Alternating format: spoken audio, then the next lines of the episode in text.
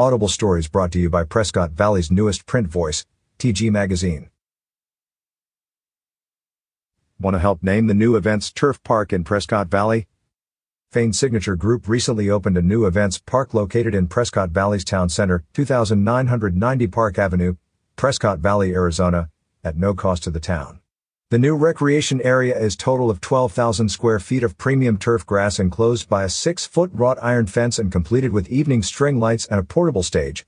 The events park will be open to the public for entertainment, concerts, and plays as well as for relaxing or playing a game with friends and family. No pets, please.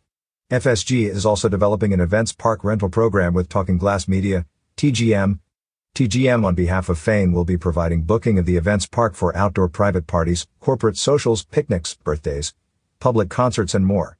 In the near future, FSG will be adding games like cornhole and other fixed activities for the public to enjoy. Fain Signature Group invites you to share your idea for naming the new downtown events park by submitting your idea for a great name in the form below.